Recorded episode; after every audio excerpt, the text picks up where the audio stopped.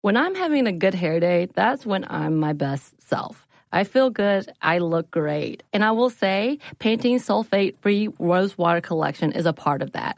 The Rose Water Collection. It feels and smells amazing and comes with a deep treatment that leaves your hair petal soft. It was inspired by Ramadan traditions when many in the Middle East break the fast with rose water because of its hydrating benefits. And the collection is free of sulfates, parabens, dyes, and mineral oil. So experience something new and discover what's good with the Pantene Nutrient Blends collection.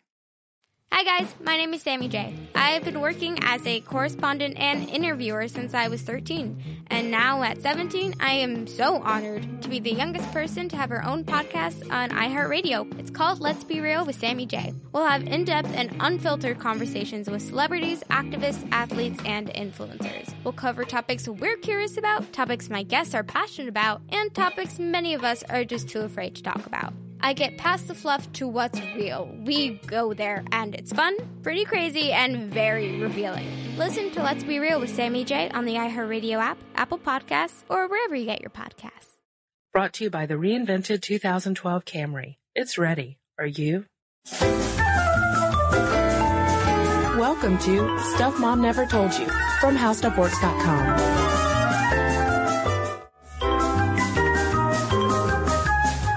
welcome to the podcast. I'm Cristen. And I'm Molly.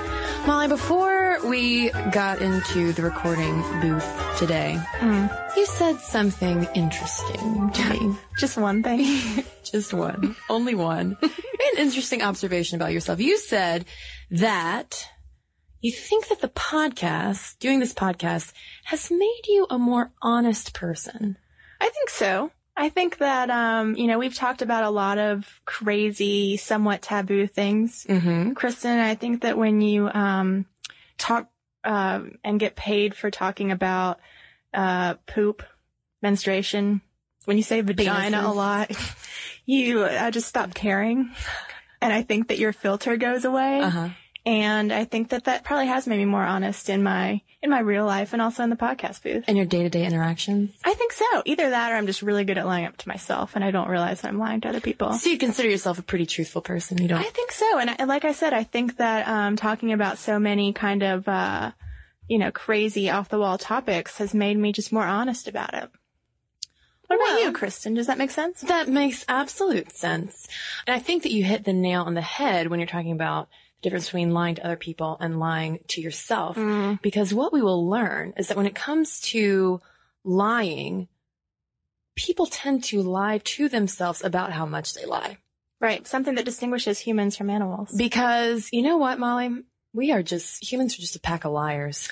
We are. Uh, in case you haven't guessed, the topic of today's show is lying. Yes. And in reading uh, all this research to get ready for the episode, it just boggles the mind how many lies are told in the course of one day. So many lies as we go throughout um, our day to day interactions. And we wanted to focus on, as we typically do with mom stuff, whether or not men or women lie more. Mm-hmm. Because when we initially started researching, there were stories that would pop up saying, news poll finds that men lie more than women. And then, of course, you'd have uh, some studies saying that women lie more than men. But what's really the truth? That's what we're going to get to. Yes, the truth. The truth. Yes. Let's get down to the truth.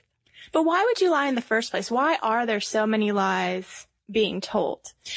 And the research shows that most lies are, are pretty good. You wouldn't want to take them away from society because they're the, the grease that keeps society's wheels turning. Yeah, there's a social function to lying. For instance, when you see someone, see, see a gal pal with a new haircut and it looks awful. It's like a bad Rachel from Friends, mm-hmm. and yet it's 2011 and she is somehow chosen to get a Rachel. And it's so dramatic. You have to say something and you're not going to say, dear God, why did you do that to your hair? You say, hey, my God, I love your new haircut. Yeah. She says, really? I don't know about it. You're like, no, really, it's good. It's good. Yeah. Or if you're invited out to dinner, if a, if a pal cooks you dinner and it's overdone or something mm-hmm. like that, you're not going to say, eh, three stars out of five. You're to be like, thank you so much. You. I love this. Oh, Highlight of my week. Betty Crocker in here. So those, those are when people talk about how many lies are happening, it seems like these are the majority of the lies. Yeah, we're not, on. yeah, it's not like everyone's just walking around intentionally spinning tall tales. Right. In fact, most people, when they're confronted by videotapes of themselves in conversation with another person, are surprised by how often they catch themselves lying. You know, it mm-hmm. seems to be just a reflex that we have, and it's not something that we're deliberately planning. We're not going around engineering plots to tell people that the sky is green and that we saw like six elephants yesterday. That's not really the type of lying that seems to be the majority of the lies being told. Just little embellishments here or mm-hmm. there, just to gloss up the mundane, perhaps. Especially to uh, protect our own self-image to ourself. Mhm. Uh, you know, some researchers have found that when our self-esteem is threatened in any way, that's when the little falsehoods start to come into being. You know, someone will say, "Oh, you know, I got an A on the test," and you'll say something like, "Oh, I got a pretty good grade too," and it may not be a good grade, but you know, you need to believe that you got the good grade. But one interesting factoid I did find in this research is that um, students who lied about their grade point average later went on to have higher grade point averages. And in some ways, lies can be self-fulfilling, especially when they're tied to your level of self-esteem when you want them to come true. Molly, that sounds like The Secret. You remember that book? I did not read that book. Basically lying to yourself into, you know, willing things into existence. But basically, lies are all about image. Yes. You want to protect your own image, and sometimes you want to protect others' image. Because you're never going to tell a lie about yourself that would make you, that would be less flattering than the truth. I can't think of one you'd tell like that. Yeah. And, but Unless you want pity. Unless, true, true. And just how much are people lying? The answer is a lot.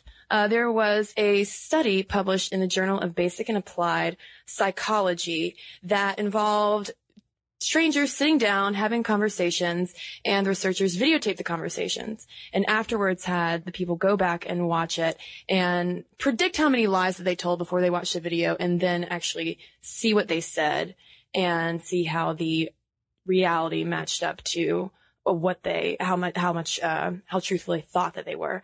And get this molly in only 10 minutes 10 minutes of conversation an average of 2.92 lies were told But you know how they got people to identify these lies was to call them inaccurate things. It's not like people thought they were lying necessarily. It's more like fudging the truth.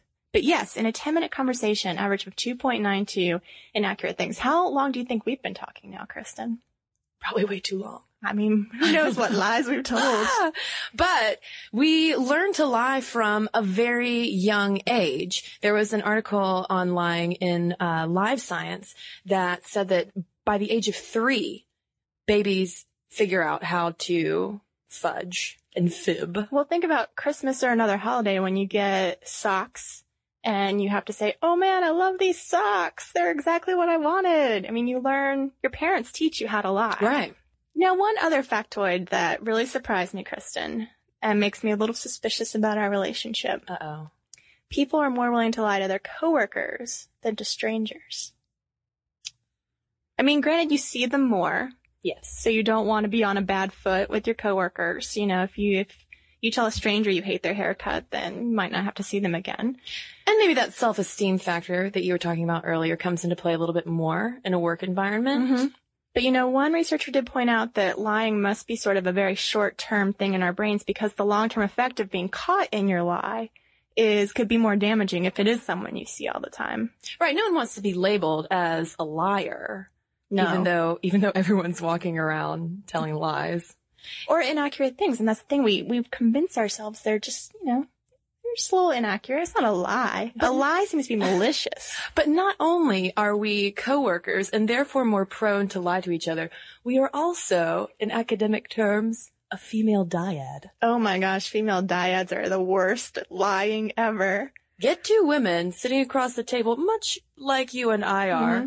and the lies come forth. And that really surprised researchers because gender stereotypes hold that women have more intimate friendships than men do. And it would seem counterproductive to this perceived intimacy to have the two women lying to each other.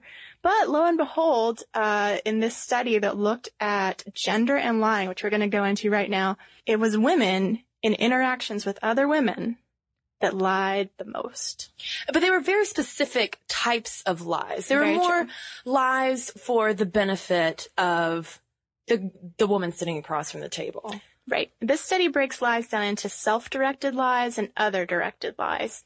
A self-directed lie is something that really pumps you up. You know, it's exaggerating how much money you make or, you know, what a great deal you got on your new car. Something that really increases uh, the esteem another person will hold for you. Mm-hmm. An other directed lie is a lie that's told to protect or to build up the esteem of someone someone else. It would be like telling you, "Oh, I like your haircut." Yeah.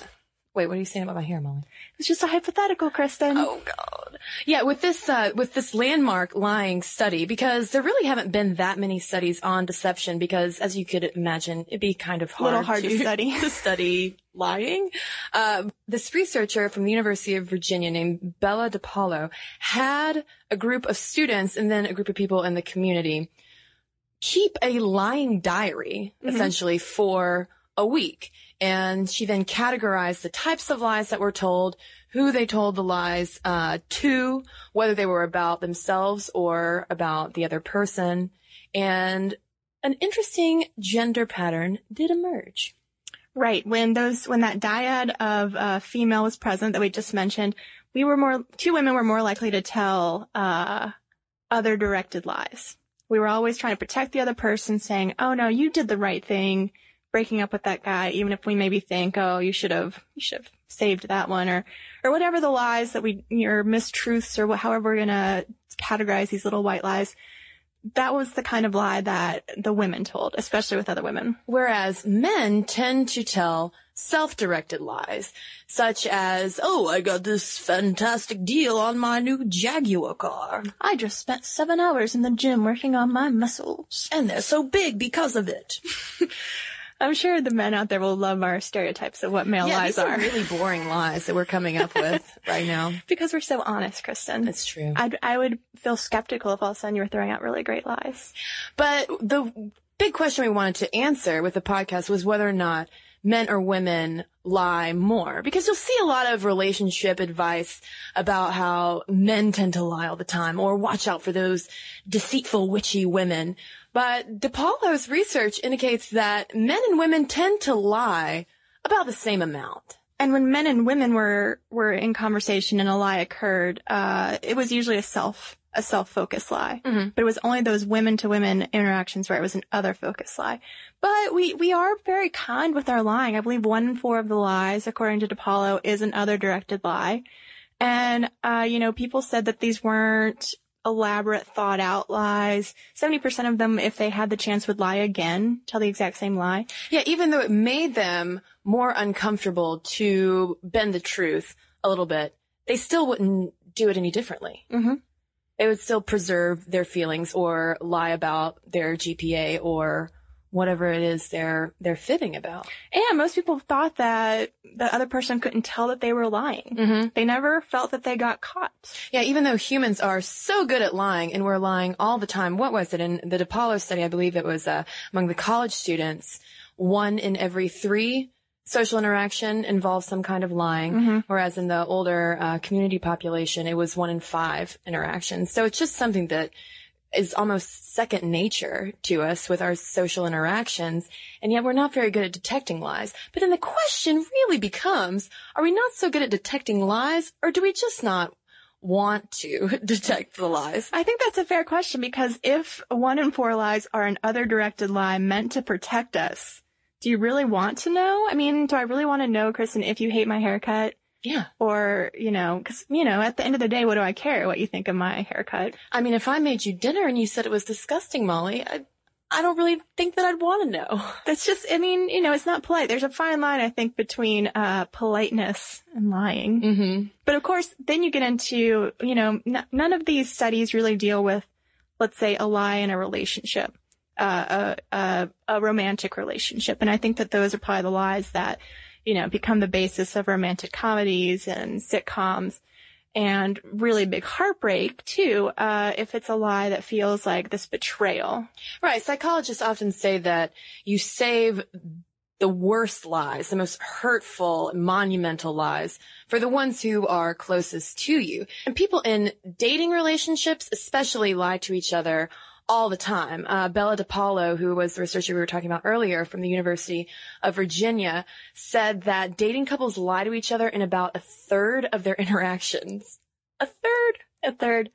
But what was weird is that married couples lie less, Yes. but the lies will be bigger. yeah. So I I take that with a grain of salt. I really can't say which one I'd prefer. Yeah. But Cristen, I think the, the question then is, can you detect a lie? And according to one study, women are better at sussing out these little untruths that we tell each other Mm-hmm. uh, between friends than men are. That women are just more uh, able to pick up on the body language miscues. And you know, we we did come across one article about how to tell when someone's lying, and you know, it was kind of frustrating. They seemed like pretty generic uh, tips about body language and watching when someone's body language was uncomfortable, watching when someone tried to cover their hand, Mm-hmm. I mean, cover their mouth with their hand, um, watch when people, someone's eyes were shifty. But, you know, all these studies talk about how we are able to internalize and almost make true our lies as soon as we tell them. It's almost like as soon as you say, Oh, I like your haircut, you can just believe that you do like her haircut. They just become self-fulfilling prophecies, kind of like the GPA study. Yeah, and that's why lie detector tests aren't allowed in court, usually polygraph tests, because, you know, if you can, those tests measure fear and not truth. Mhm. They measure your reaction to telling the lie, not the lie itself. And because we humans are so good at believing our own uh, lies, you know, you don't have that fearful reaction necessarily when you're recounting whether, you know, you lied to your mother or your father or something. Moms, by the way, the most frequently lied to group. Sorry, moms, but everybody's lying to you. It's true. This was from a survey done by the Science Museum in London, and the poll found that men supposedly lie more than women. But again, women might have just been lying about how much they lie because men and women define lying differently. Men tend to define lying as sheer misstatement of fact. Pretty cut and dried. Whereas women attach an emotional angle to it. We tend to define lying as something, as a mistruth that hurts us. Which is so weird when you compare that to DePaulo's research about how women, especially when they're talking with other women, tend to lie more with other directed lies. It's like when we are telling the lie, we know that it's meant to protect the other person, but when we're confronted with the fact that someone has lied to us, it's a betrayal. And I feel that's a really interesting split. You know, we're lying all the time to protect other people's feelings, but we don't want our own feelings protected. I think that's kind of bizarre. But to go back to this, um, Science Museum of London, I did want to throw out a few of the lies that men and women had in common. And those lie, the number one lie that both men and women had in common was nothing's wrong. I'm fine. Mm-hmm. We've, Um, all, we've all said that one. We've all heard that one. Mhm. Other lies that they had in common was it wasn't that expensive. Both men and women would say that. I'm on the way. They weren't really on the way. And I didn't have that much to drink. And according to that poll, British men lied to their partners most often about their drinking habits. Ooh. Something to bear in mind. yes, indeed. Another podcast topic. So with all of this, uh, this lying research, I think we can, we can tie it up pretty, pretty easily saying that men and women all lie. We're all, we're all a bunch of liars. Women do it a little bit differently. We especially tend to lie to our girlfriends, uh, and men and women see lying and define lying a little bit differently. But is this really a problem? You know, we, we demonize lying so much, even though clearly it's part of everyday social interactions with people. Yeah, they've they've said that people who can't lie do not have good social lives because being able to lie is part of having relationships. So is, are there such things as good lies? You know, maybe, do we need to kind of give, give little white lies more of a break and, Give them a happier name, yeah, maybe just like, uh, like, mm, like balloon words. like nice nuggets. I like that. Yeah, here's a nugget for you. It's it's completely fake, but it's something to tie you over. Yeah. Until your hair grows out from that god awful haircut. Yeah, if you've got better better terminology, we'll take that in uh, listener emails. But we want to know what you guys think about Yeah. lying. The biggest lie you ever told. Is it all I mean, is it really all that bad that we're walking around lying through our teeth constantly? Let us know your thoughts. Be honest too when you email us. We won't. We won't judge you. And it's mom stuff at howstuffworks.com. All right, I've got a listener email here from Hannah, and she writes about our charity podcast. She writes, I just finished listening to the donation podcast, and I wanted to share a donation activity that I do with my friends. Each month we get together for a nice dinner out. The person who picks the restaurant also picks a charity. At the end of the meal, we all give five to ten dollars to that person and they make the actual donation after explaining what the charity is. That way, each person makes a few donations a year to a charity of their choice. A larger donation is made than what one of us could have made on our own. It's a small amount of money each month and it's a fun evening out with friends. It's been a great way for all of us to actually donate rather than just saying we want to. This is an idea we got from other friends who do something similar, and I would encourage anyone who wants to give to charity but doesn't get around to it to give this a shot. Very cool idea. I've got an email here from Kristen in Australia, and this is in response to our podcast on the G spot. She writes, as a type 1 diabetic, I exercise daily, and now that it's summer in Australia, that means a daily walk in the bush. Imagine me walking through eucalyptus shaded paths, dodging wallabies and goannas, my fearsome hound just scared off a brown snake in my path, and I'm laughing my head off because I'm listening to the G Spot podcast, and I laugh the loudest to Cristen's closing line of, and I forgot that I said this, Molly, every vagina is just a little bit special. and special they are indeed. That line reminded me of an acronym used in Diabetes Forum land, which is YDMV. Your diabetes may vary. Used in lines like, hey, here's a tip you can use, try and see if it works, but then again, YDMV. Apply this to the G spot and you get YVMV. Hey, here's a tip that might help you find your G spot, but again, your vagina may vary. I would like to see this in common use. Cristen, I would like to see that in common use as well. That is a fantastic idea. So if you have fantastic ideas to send our way, our email is momstuff at howstuffworks.com. You can also follow us on Twitter and like us on Facebook and leave comments over there. If you'd like to, we also have a blog that you can read during the week. It's Stuff Mom Never Told You, and you can find it at howstuffworks.com. More on this and thousands of other topics, visit howstuffworks.com. To learn more about the podcast, click on the podcast icon in the upper right corner of our homepage. The How Stuff Works iPhone app has arrived. Download it today on iTunes. Brought to you by the reinvented 2012 Camry. It's ready. Are you? So here's something that some of you might find shocking. 95% of women don't feel good about their hair, but Pantene is changing that. Pantene's Rosewater collection combats bad hair days with an innovative formula that uses rosewater derived from the petals and buds of the Rosa gallica plant. With Pantene's Rosewater collection, I can really feel how much more hydrated my hair is. And it's sulfate, paraben, dye, and mineral oil free, which makes me feel good because who needs all those additives? Experience something new and discover what's good with the Pantene Nutrient Blends collection. This episode is brought to you by NBC's Good Girls. The new season of NBC's Good Girls is generating serious buzz. Christina Hendricks, Retta, and Mae Whitman are hilarious as America's favorite moms turned criminals. This show is the perfect blend of comedy, action, and romance. No wonder critics call Good Girls your next TV addiction. And Rotten Tomatoes rates it 100% fresh. Ooh, Good Girls, Sundays on NBC. The new season has already had some wild twists, so watch live. And stream anytime.